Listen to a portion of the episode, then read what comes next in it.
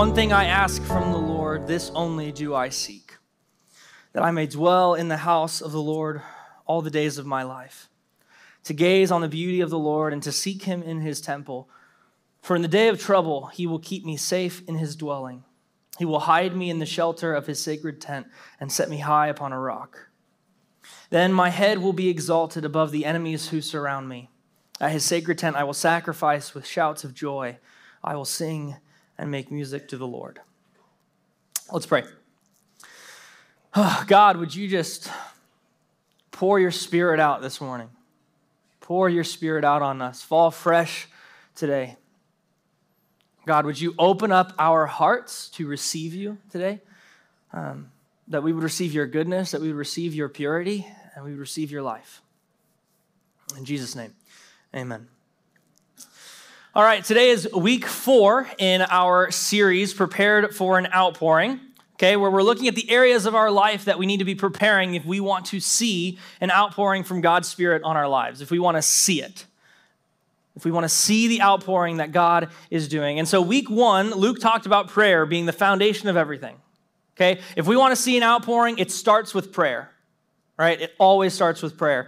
In week two, I was up here talking about surrendering our schedules over to Jesus and to his way and to the way that Jesus works. And last week, Luke focused in on preparing and opening your mind, your mind, for a spiritual outpouring from God. So, those are our first three areas. And today, we are talking about the heart, preparing your heart. And the first thing I want to do today, before we get into all of our scriptures, I want to clarify what we are reading when we see the word heart. Okay, the ancient Greek and the Hebrew, they weren't, they weren't quite like our modern context. The heart did not mean the same thing. Okay, when we think of the heart, we think of you know our emotions or we think of our feelings. For them, you know what, I'll just let you decide that for yourself. Okay, listen to some of these definitions. The Greek and Hebrew words that we translate to heart. For the Greek, we have heart, inner self, mind. Whoa, heart and mind in one word. Will, desire, and intention. And for the Hebrew, it was heart, inner self, inclination, disposition, determination, courage, will, your intentions, your conscience. I don't know if you see this, but for the authors and the audiences of the scriptures, the heart was not your emotions, your heart was you. Your heart is your inner self, your most truest self, the source of all of your decisions, of everything that you do and everything that you are. It all starts here in your heart. That's what they think. That's, that's how they view that word. Okay? And we have this phrase in our culture just follow your heart. We've all heard the phrase, right? Just follow your heart. Okay? And for us, I think that's a little bit of a dangerous phrase for the way that we define heart, because it implies following wherever your immediate temporary emotion or desire that you're experiencing right now, just follow that, no matter what the consequences are, no matter what it brings, just follow what you're feeling right this moment. And often those things are misleading and they lead to negative consequences. However, if you said this exact phrase to the people that wrote the scriptures, if you said, just follow your heart, they'd be like, duh. Of course, you follow your heart because the heart is the source of the decision. It's not the same thing. It's like saying, hey, whatever decision you're going to make, make that one. Like that doesn't make any sense. Like that's like it's so redundant. That's a no-brainer because that's just the way they thought about the heart. It's not a thing that you can make decisions based on. It is the decision. Your heart is that. Your heart is your will. It is your intention. It is your your conscience, yourself your most inner and true self. When David said in Psalm 139, he said, Search me, God, and know my heart. Know my heart. We've all heard that verse, I'm sure. Test me and know my anxious thoughts. See if there's any offensive way in me and lead me in the way everlasting. He's not asking God to search his emotions or his feelings. When he says, Search me, God, know my heart, see if there's any offensive way in me in me, my inner self, in my heart, see if there's anything that's not like you.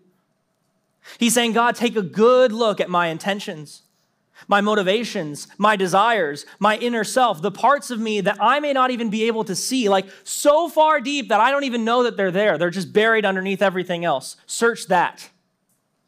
Search that, God. Know my heart. Look at my truest self. Are we on the same page with that? What the heart means? Today we're going to look at what it means to have a prepared heart, a prepared inner self. Prepared inner self. And today, the text that we're going to be using to do that today is Psalm 51. So let's just let's just get right into it. Verse 1 Have mercy on me, O God, according to your unfailing love, according to your great compassion, blot out my transgressions. Wash away all my iniquity and cleanse me from my sin, for I know my transgressions, and my sin is always before me.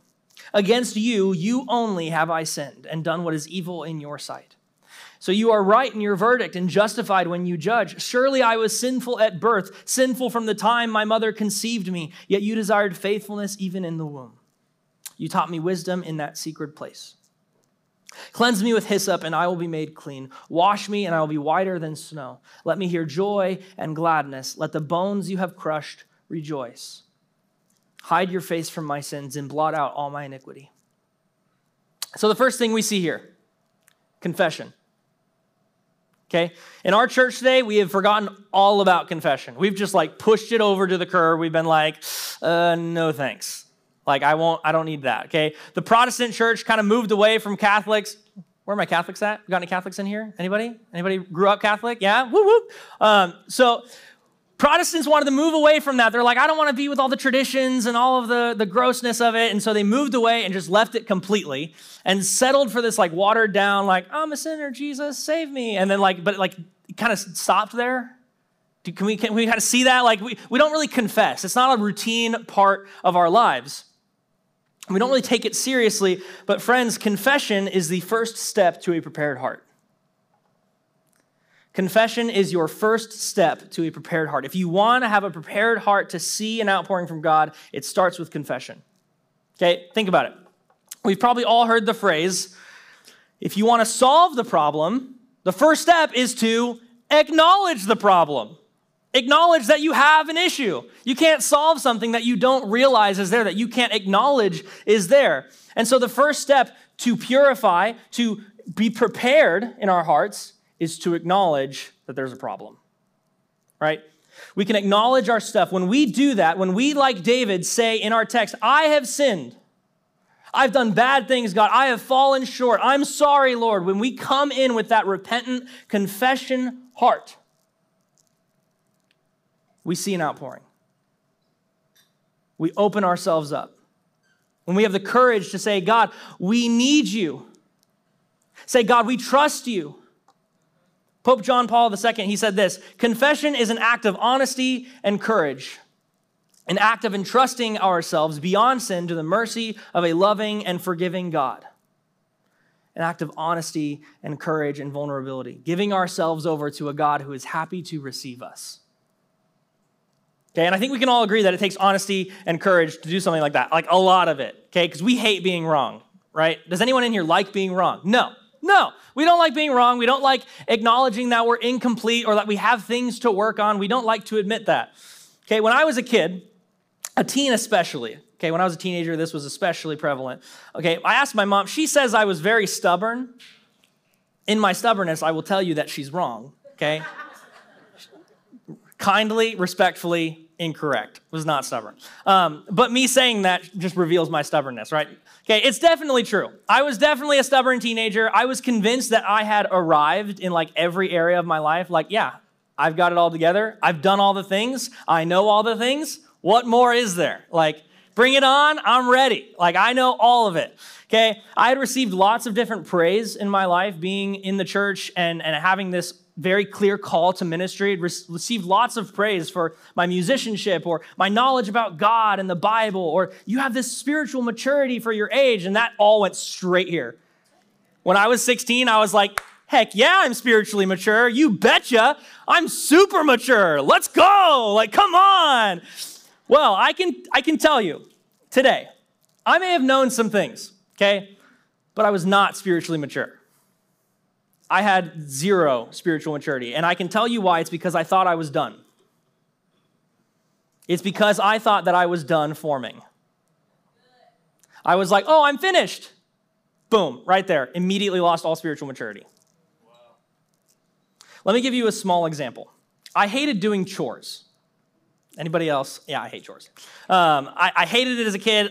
I'll be honest, I still hate it now, but it's a different kind of hate. It's just different because now I have to do it. Um, like, I just thought everything was an inconvenience to me. Okay, like everything was just in my way. I was like, I'm sitting here and my mom's like, hey, Nick, will you take out the trash? And I'm like, excuse me. I'm watching TV. I'm watching Kindergarten Cop over here, man. Like, I, am busy. Can't you see that I'm busy? I can't go take out the trash right now. I'll get to that later. Like, I'll do that later because that's not that's not convenient to me right now. Okay, that was me as a teenager. It was not great. Okay, and part of that was my own like ADD, and I was like, I couldn't focus on some things, and I was hyper focused on other things. Like, I couldn't, like, you could not pull me away from that, even if you wanted to. But a large part of that was simply, I didn't want to. I don't want to do it. Okay, that was where I was at. Okay, fast forward. Okay, keep this in mind. Fast forward. I finished my first year of college, and what an eye opener that was because I have to take out my own trash, clean my dishes, make my bed, clean my room, put away my laundry, and the only person there to tell me to do it is me. And so those first couple months, they were a little rough. a little rough, okay? And then I started to realize, oh no, if I don't clean my dishes, I can't use my dishes. if I can't, if I don't take out my trash, I can't use my trash. I can't throw stuff away. Like, how, how am I going to do that? I guess I have to do chores. And suddenly I realized my perspective had widened because now it's like, oh, I have to do this. Like, it has to be done, or else it will never get done. And so I'm with my family. I have this, you know, experience. And I'm with my family after I, I finished my first year, and I see some teenagers not doing their chores when they're told to, and I see them talk back and disrespect their parents. And I'm like, bro, it's not that hard. Just do your chores. And I'm like,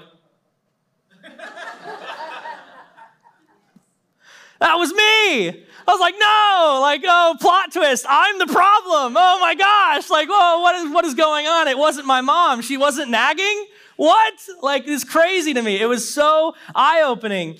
And I had a Zoom call a little bit later with well, a close professor of mine because, you know, COVID. So we had a Zoom call. And I'm telling him about it. And I'm like, this is just crazy, like this eye opening experience. And he was like, this is what he said. I just love this. He said, it's amazing how with each phase of life, your perspective will open just a little bit more. Okay? I'm sure you can all agree that as, as each year passes, you get a little bit more perspective than you had the year before. And he shared the, the example of how a toddler will, will fall apart when they spill their lemonade. He's like, world over, reality crashes, game over. The, the, lemonade is spilled. There's no point in living anymore. The lemonade's gone. Like, what are you going to do? And, and he said, but for them, that is their whole day. That is the worst part of their day because there's not a whole lot much happening in the life of a toddler. He said, but as you get older, and your view of the world gets bigger and your problems get bigger, suddenly spilled lemonade isn't quite the worst thing that could happen in your life. It's still bad, it's still terrible. Oh, spilled lemonade is a tragedy. But it's not the worst thing. There are worse things. And we might have experienced those worse things. But he said, Nick, you have to realize that with each phase of life, getting married, having kids, sending your kids to college, your kids getting married, becoming a grandparent, etc., all of the life stages, with all of these phases of life, your perspective will become wider and you start to see what you couldn't see before. And he's like, That's what's happening here. You're seeing what you couldn't see before. And so, in that season, I realized right there, I realized it was foolish for me to think that I was complete. That was when it clicked in me that I wasn't spiritually mature. I said, Oh my gosh, there's so much left to learn. There's a lot. It was foolish for me to think that I had no faults because I would always be learning, always gaining new insight and perspective on my own shortcomings. And in that, gaining new insight and perspective on the character of God with each phase of life. Okay, like when I got married, I gained understanding of my selfishness we can all admit that, right? Like, yes. Like, don't you don't you play with me. You found out that you were selfish when you got married, if you were married, okay? I found my selfishness, but you know what else I understood? I understood God's humility and his selflessness, his forgiveness, and his sacrifice. And I learned that character trait that I couldn't really understand, I couldn't really grasp it before. When I had a child, I, I gained my understanding of my own irritability, my own frustration. But I also learned the love of the Father. Because I look at my little girl and I'm like, I just love you so much. Light bulb. That's how God loves me. You could do no wrong. I could just love you no matter what you do. That's how God loves me. This, see, as I gained understanding of myself, I gained understanding of God. And so, in that season, after my freshman year of college, I gained a new understanding of my hardened heart, a heart that thought it was done forming, and God's ability to forgive and then continue forming me in spite of my own hardened heart. Right at the end of that quote from Pope John Paul, okay, just bringing it back a little bit, he said, Entrusting ourselves to the mercy of a loving and forgiving God. Let's not forget who we're talking to a God who welcomes us in, a God who wants to keep forming you. Okay, let's, let's use clay as an analogy. Okay, I have two, I have two things of clay up here. One of them is, is hard and it's, it's as if it's a finished product. It's obviously not because I'm no artist. Um, but I want you to imagine that this is like a finished product. Okay, when clay is finished, it has to be hardened. Think of like a clay bowl. If the bowl would change every time you touched it, it's not a very good bowl. Like, no, like it has to be finished. So this is hardened. It's not, it's not forming anymore. But this over here, this, this is soft. I can tear it apart. I can put it back together. Like I can mold it to whatever I want it to be. Right? Friends, confession is the difference between a hardened heart and a softened one. One that says, I'm finished, I'm done forming, there is nothing left to do. And one that says, Nope, I'm not complete yet. I'm still forming. I'm still working on it. I'm still getting there. A hardened heart doesn't let people in, it's closed off. See, I can't do anything to this. It believes that it's finished just the way it is. We see pride, we see defensiveness, an unwillingness to change. Do you know anybody like that? Are you like that? When you get in an argument, are you willing to be wrong? Are you willing to be the one that backs down? When you see something wrong in your life, are you willing to change or do you push it off and say, it can't be me, somebody else is having a problem here? Obviously, it's someone else's issue, it's not mine. Because that's what we see in a softened heart. In a softened heart, we see a heart that's willing to say, I'm, I'm not done forming yet. I can confess that willing to say, oh, I didn't see the whole picture. I'm still gaining perspective. Let me tell you another story about my own hardened heart. when I was in high school, I joined band for my, my last semester, just just cause, um, because I had a, a, free period and I was like, oh, band meets at this time. I'm gonna go play some drums and some percussion stuff. That'll be fun. That'll be a good use of my time. And if you know anything about you know band stereotypes, it's an eclectic group it is um, there, there are some things with them. Jake over here is nodding his head. He was in band. He was a band kid. Um, he knows. He's like, he's like, yeah, it's an eclectic group. There, there are some things that just come along with that, especially when you've never been in it. You have the, like a stereotype in your head of what a band kid is like. Okay, you just do, and you walk in, and I will confess, this was a moment that I saw my hardened heart because I walked into this group and found friendships that were very valuable. I found people that cared about who I was. I found people that came to me and were like, oh my gosh, we're so glad you're here. And I was like, I'm, I'm more welcomed here than I am in my youth group, man. Like, this is great. This is crazy. They love me. Like, this is so much fun. And suddenly I had realized that I thought wrong about them, that I thought they were outsiders, or I thought they were this, I thought they were that, but in reality, they were something different. One thing that I'll never forget is that in that one semester, our band director, he had a phrase that he always said. Always, always, always. He like just into our brain. I will never forget it. He would make us say it all the time. He would say, I am a work in progress. This community was so welcoming because they were a community that acknowledged daily, I am a work in progress. The person with that softened heart is willing to say that.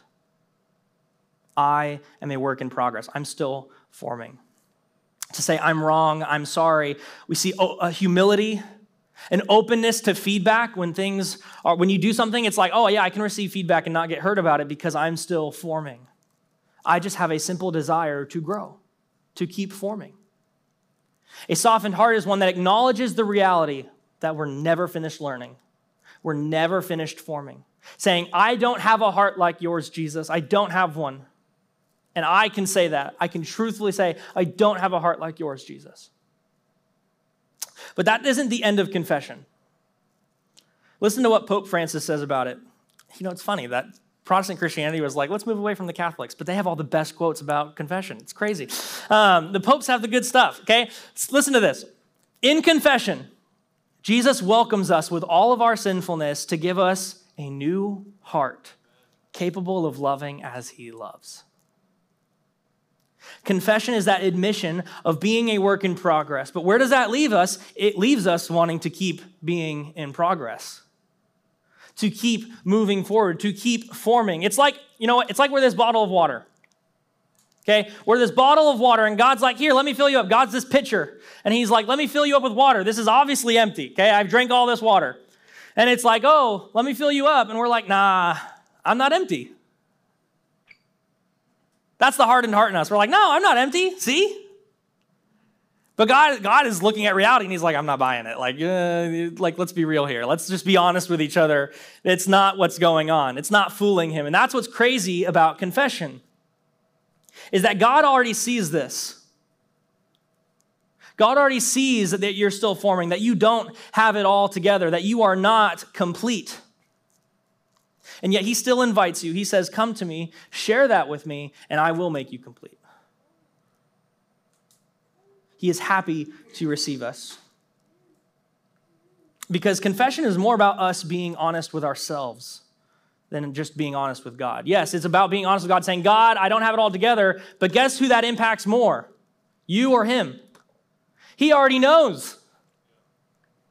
You're the one that needs to become like this. When we are willing to acknowledge our lacking, we open ourselves up to His filling.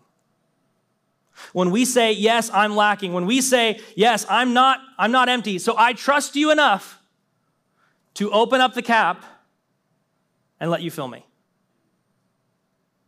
When we acknowledge, I'm lacking, fill me, we open it ourselves up. And now he's like, Yes, absolutely, I want to pour my spirit out on you. When we are willing to acknowledge our lacking, we open ourselves up to his feeling. We say, Jesus, I don't have a heart like yours, but I want one. I don't love like you do, but I want to. I want to love like you. I want to be like you. We say, God, I'm not complete. I am not pure yet, but I desire to be. And so when we allow ourselves to be soft and moldable like clay in progress, we are perfectly set up then to invite the hands of God to continue to form us, to continue to purify and make us new. Confession perfectly sets us up for inward renewal. Let's keep moving on. Let's just look at what David says next in verse 10. Create in me a pure heart, O God now that I've confessed, create in me a pure heart, God. Renew a steadfast spirit within me. Do not cast me from your presence or take your Holy Spirit from me. Restore to me the joy of your salvation and grant me a willing spirit to sustain me. Then I will teach transgressors your ways, so that sinners will turn back to you. Deliver me from the guilt of bloodshed, O God, you who are God, my Savior, and my tongue will sing of your righteousness. Open my lips, Lord, and my mouth will declare your praise. You do not delight in sacrifice, or I would bring it. You do not take pleasure in burnt offerings. My sacrifice, O God, is a broken spirit, a broken and contrite heart that you, God, will not despise. Create in me a pure heart. I know the purity, the word purity probably brings up a variety of thoughts and feelings for some of you. For some of us, Purity and purity culture has become a toxic, a very hurtful topic that we don't like to think about, that only left us in shame when it was through with us. But I want you, if you are those people, I want to invite you to rethink that word this morning. to rethink it just a little bit. Maybe it's not that bad. Theologian and philosopher Soren Kierkegaard, he said this. He said, Purity of heart is to will one thing. That's what purity is. Purity is to will one thing. If your heart is your will, a pure heart is to will one thing. When we say, God, purify my heart, we are, we are asking God to reset us, reset me back to the one thing that I should have been set on all along, and that's Him. Reset me to will you. After confessing and being real and honest about where we are, we ask God to purify us, to renew us. And I'm convinced that a purified heart is a prepared heart. A heart that is purified, a heart that wills one thing is a prepared heart, a heart that is prepared for an outpouring from God. Because if we look at our life, at our life, our whole life, we like to compartmentalize everything and say, I have my spiritual life, I have my home life, my work life, all these different things. We don't experience life that way. We have one life. We experience life as one whole big picture. And when we say, with that whole life, I just want one thing, and that is the kingdom of God made manifest here on earth. Uh, on earth as it is in heaven. When we make the words of Matthew 6:33 our prayer, may I seek first the kingdom of God and his righteousness. God, I just want you. Nothing else. That's the one thing. Then our inner selves are now open right? We've opened our inner selves and we've prepared to whatever the Spirit wants to do.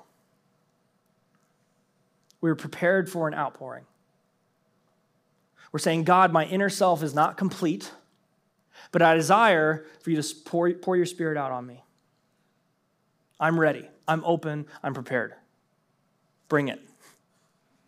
Bring your Spirit. Make me more like you. And here's where the rubber meets the road for most Christians.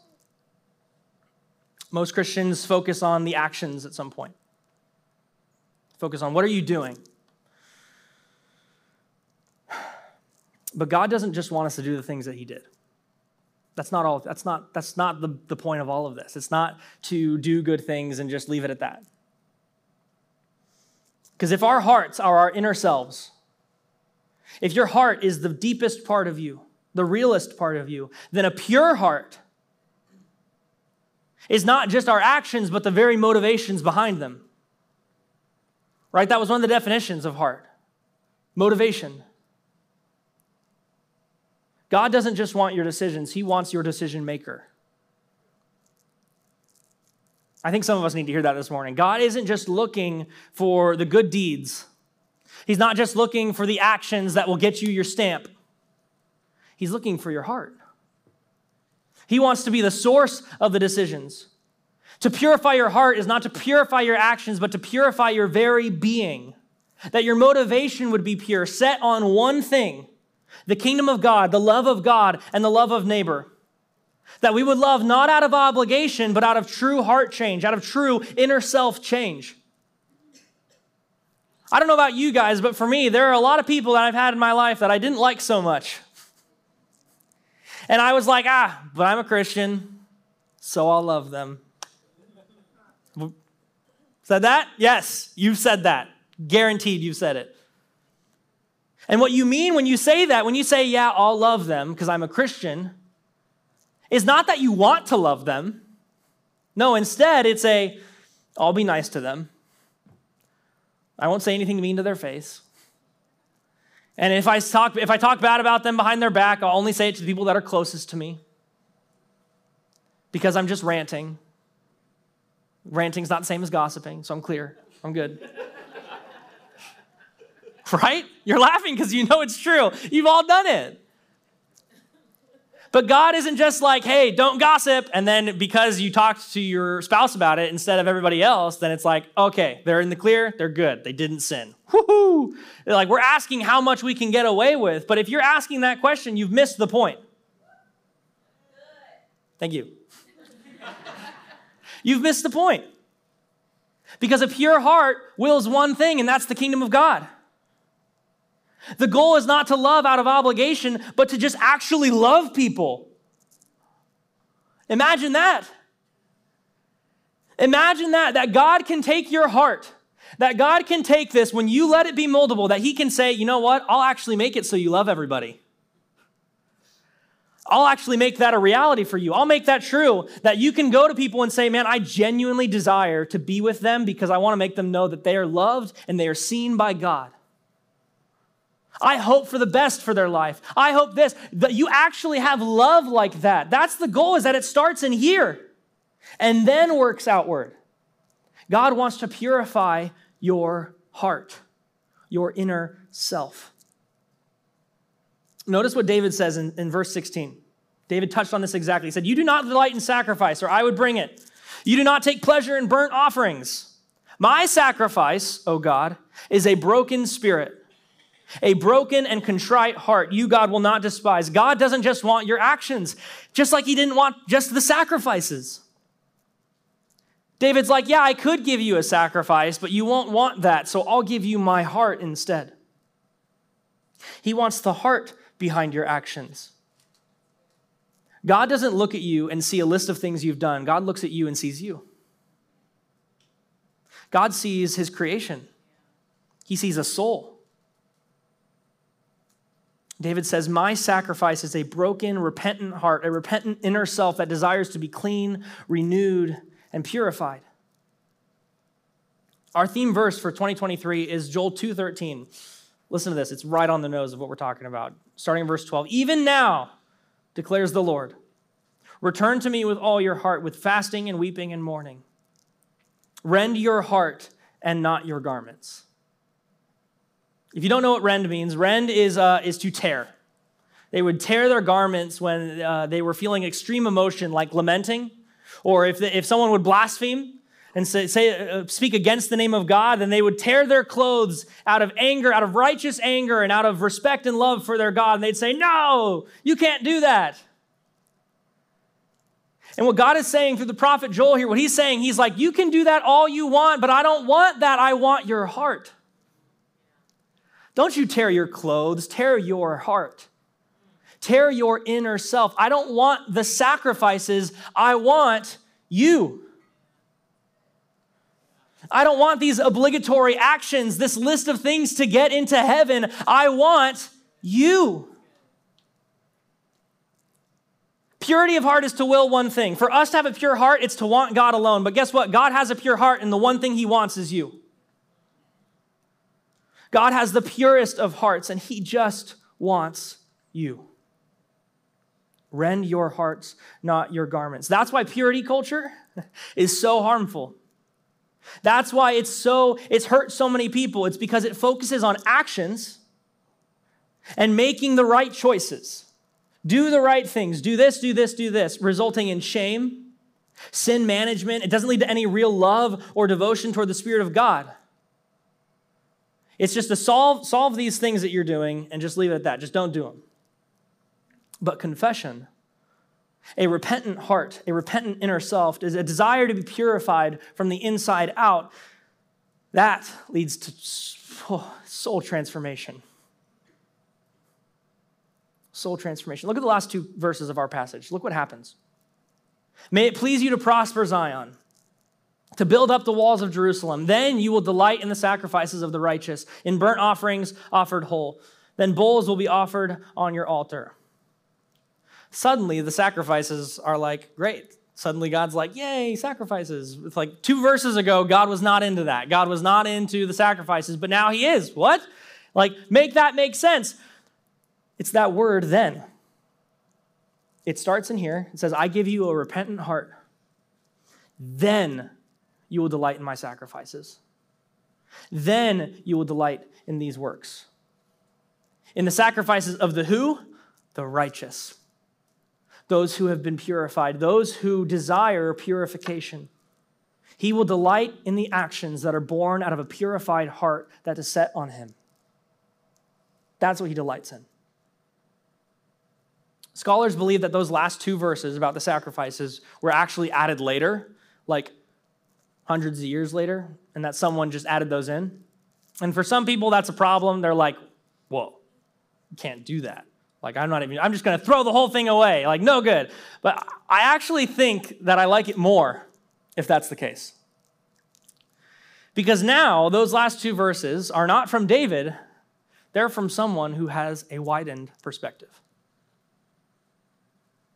We said earlier that with time, you learn more, your perspective gets wider. The person that could be writing this looks back. Because you know what? The one thing that they, that they have that David didn't? The rest of David's life. And they look back on it and they say, oh my gosh, we gave God our hearts, and look what happened. Look at the outpouring of God's Spirit. Jerusalem's walls built up, Zion prospered, the sacrifices were given up out of purity. It's no wonder that Jesus said on his Sermon on the Mount, Blessed are the pure in heart, for they will see God. They saw God. They said, Oh my gosh, we gave this part of ourselves, and God took it and did something with it. A purified heart is a prepared heart a heart that looks back and says, Look at all that God has done. I was able to experience it all. Church, I don't say all of this, this stuff about confession and, and giving all of yourselves to Jesus as like a slap on the hand. That's not what we're doing today. That's not what we're about. We're not about slapping your hand. Instead, I am voicing an invitation to you an invitation that has been graciously given by God to renew you today. God is inviting you this morning to prepare your heart for an outpouring of His Spirit. This is not a call to just change your actions. This is an invitation to change your heart, to start inside and work your way out. And you accept that invitation by confession, admitting that you need Him, becoming soft and moldable, asking God to make you new, to set your heart on one thing, to become Psalm 27 that we read at the very beginning. It says, Only this, one thing I ask from the Lord. This only do I seek, that I may dwell in the house of the Lord all the days of my life, to gaze on the beauty of the Lord and to seek Him in His temple. He did not say, I hope that I see God after I die. No, he said, This is my one desire that I would gaze on the beauty of God, that I would see the Holy Spirit moving every single day of my life. For the rest of my life, I want to see God. I want to see you. Open up my eyes, Lord. I want to see you every day of my life. And this invitation to step into that is for everybody. It's for everybody because you were designed to be filled with the Spirit. I saw, I saw an Instagram reel recently of a sermon, and the guy was talking about, he said, How did Jesus love people so well? How did Jesus have compassion while also saying truth? How did, how did Jesus do all of these things? The answer, he was filled with the Holy Spirit. He was in union with the Holy Spirit. And guess what? The same Holy Spirit that made Jesus complete is the spirit that wants to fill you and make you complete. It's the same spirit. And you were designed to live into that. So this invitation is for everybody. We believe here at this church that no one is too far from God to experience life change in Jesus. Nobody. And in this case, no one is too far from God to confess and be purified by the Holy Spirit. It is not too late. It is never too late. I don't care what you have done, I do not care. It is not too late.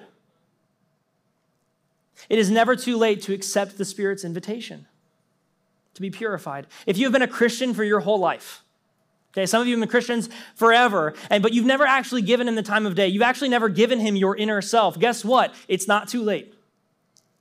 You've never stepped foot in a church, maybe, and you have a really crazy past. It's messy and ugly, and you have a whole lot of baggage. It's not too late. Heck, even if it isn't that far in your past, some of you might have gambled your life savings away yesterday. I don't know.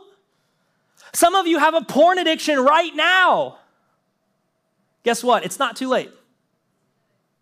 Some of you have pride that you are wrestling with, ego that you're wrestling with, that you're just like, man, I, I view myself as higher above everybody else. It's deep rooted. It's not too late. If you're greedy and you are selfish and you take and you take and you take and you only think about yourself, guess what? It's not too late. It's not. Man, look at the guy who wrote this. You want to know about this guy? Okay? David wrote this psalm. You want to know what, what, what inspired him to write this word of God? You want to know what inspired him? He had an affair with a woman that he saw on the roof of a building from his super fancy palace. He's sitting up there doing his thing. He sees a girl and he's like, wow, I want her. Bring her to me. Boom, he has her. There's, in, this is my own interpretation of this, but I think, I don't think she wanted it. I think it was the king, and he said, This is what's happening, and she said, I, I have no choice. So let's look at it like that. Let's say David forced this. And then after she got pregnant, in order to cover it up, he killed her husband. We've got a murderer and a rapist right here. That's a man after God's own heart. It's not too late. He did this, and then he said, It's not too late. The church tradition looks back on him and says, That's a man after God's own heart. They never say, That's a man with God's heart. Mm-mm, no, no, that definitely is not the case, but it's a man who wants it. It's a man who wants it because he did that terrible, disgusting, inhumane, unjust thing, and it was awful. And he went to God and said, Wow, I'm not like you, God, and I want to be he realized, oh my gosh, I'm terrible. I'm not finished forming. So, God, form me. Let's just reread that passage. This is no surface level or obligatory confession just so we could get a stamp to heaven, okay? This is real remorse. Just listen to this. Have mercy on me, oh God. I've done a really bad thing according to your unfailing love. I know that you love unfailingly, your great compassion. Blot out my transgressions, wash away all of my iniquity, all of the bad stuff I've done. Cleanse me from this sin. For I know my transgressions, I know, and my sin is always before me. I'll always be thinking about this. This will never this will never leave my brain the things that I've done against you you only have I sinned and done what is evil in your sight and so you are right in your verdict you are justified when you judge. When you deal it out to me, that's it. I deserve it. I'm sinful. I don't have what it takes. Surely I was sinful at birth, sinful from the time that my mother conceived me, yet you desired faithfulness even in the womb. You taught me wisdom in that secret place. Cleanse me with hyssop, God, and I will be clean. I know you can do it. Wash me, and I will be whiter than snow. Let me hear joy and gladness. I just want to hear that. Let the bones you have crushed rejoice. Hide your face from my sins and blot out all my iniquity. God invites you today, wherever you are, wherever you've been, whoever you are, whoever you've been, God does not care what was back then. God cares today. God extends an invitation to be purified right now. He invites you to give all of yourself, your inner self to give your innermost being, your desires, your intentions, your motivations, all of it, to say, God, it's yours, it's yours, it's yours, it's yours. To acknowledge today that you are a work in progress, big or small. You might have some things that you don't see that they're just little tiny things, and you're like, oh, not a big deal. You're a work in progress. You know what? Can we just say that together over ourselves? Let's just say that together. I am a work in progress. I am a work in progress. I don't know about you, but for me, saying that over myself is so humbling.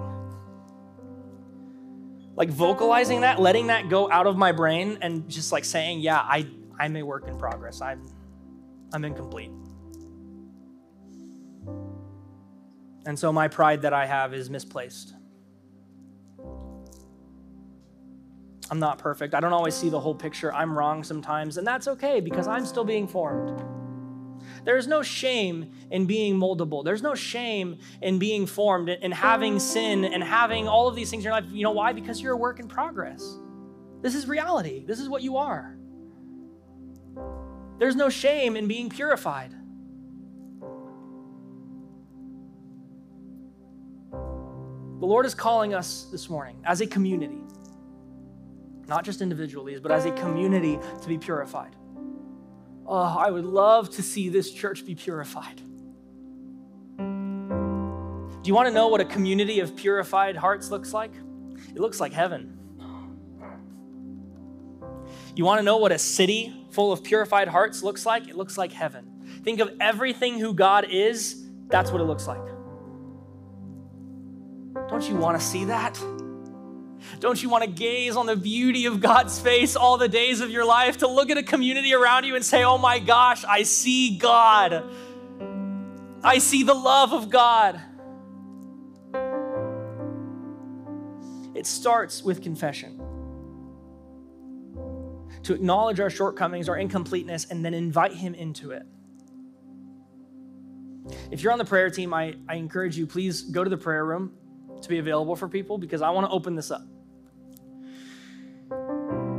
Church, we have people who want to pray with you, who would love to listen to you. They don't even have to say anything. You can just sit there and talk. And they're there to listen. They're great listeners. Or if you have people that are close to you that you want to confess to, that's great for relationship building right there. You want, you want to build a relationship, you want to trust someone, give that part of yourself. Yeah. That'll build it. We also have a paper shredder, which if we could get that outside of the room, if we could put the paper shredder right outside, we, we had this during the week of 24 7 prayer, where, we had a sin bin. Where you write your sins on a piece of paper and you put it in the shredder. As a reminder of the slate being wiped clean, of God saying, This is it. It's there, it's gone, move on, move forward, be purified, be formed. Whatever it looks like for you today, I encourage you, I invite you to accept that invitation from God to confess, to acknowledge and repent the inner the parts of your inner self that are not like Jesus. Whatever it is that isn't like Jesus in you, confess it. And be formed in it. And if you don't know what those areas are, ask God to search you. There's no shame in that either. Why do you think David prayed in Psalm 139, Search me and know my heart? You can pray that prayer today. Search me and know my heart. Reveal any offensive way in me. Reveal anything that's not like you. And if you are in this room today and you are not a believer, you are not a follower of Jesus, that's the biggest confession right there. to confess that I am not filled and I want to be. I don't have a heart that is pure like God, but I want one. We invite you to make that step. Whatever your next step is, take that. Whatever the next step is in your progress as a work in progress, take that step. Don't keep going on with a hardened heart that can't do anything anymore. It's not useful, it's running on empty. And it will never get filled unless you open it up. It will never get filled. Allow God to mold you, form you, and shape you into a work of art a work of art designed by the love and grace of God, designed by the hands of a God who loves you. Become a work of art.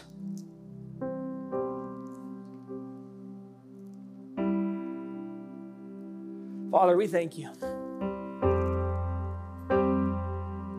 Father, we repent.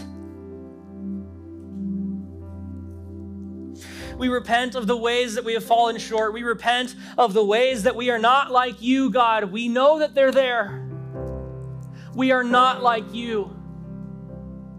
We are not as good. We are not as pure. We are not as loving. We are not as holy as you, God. You are holier than we could ever imagine. But Lord, this morning to you our hearts are open. Nothing here is hidden. Let your fire, your purifying fire, fall down and purify our hearts. Make us new. Make us clean, Jesus. Make us clean. We desire more. We desire your presence. We desire your spirit. We desire to see a city that is identical to the kingdom of God.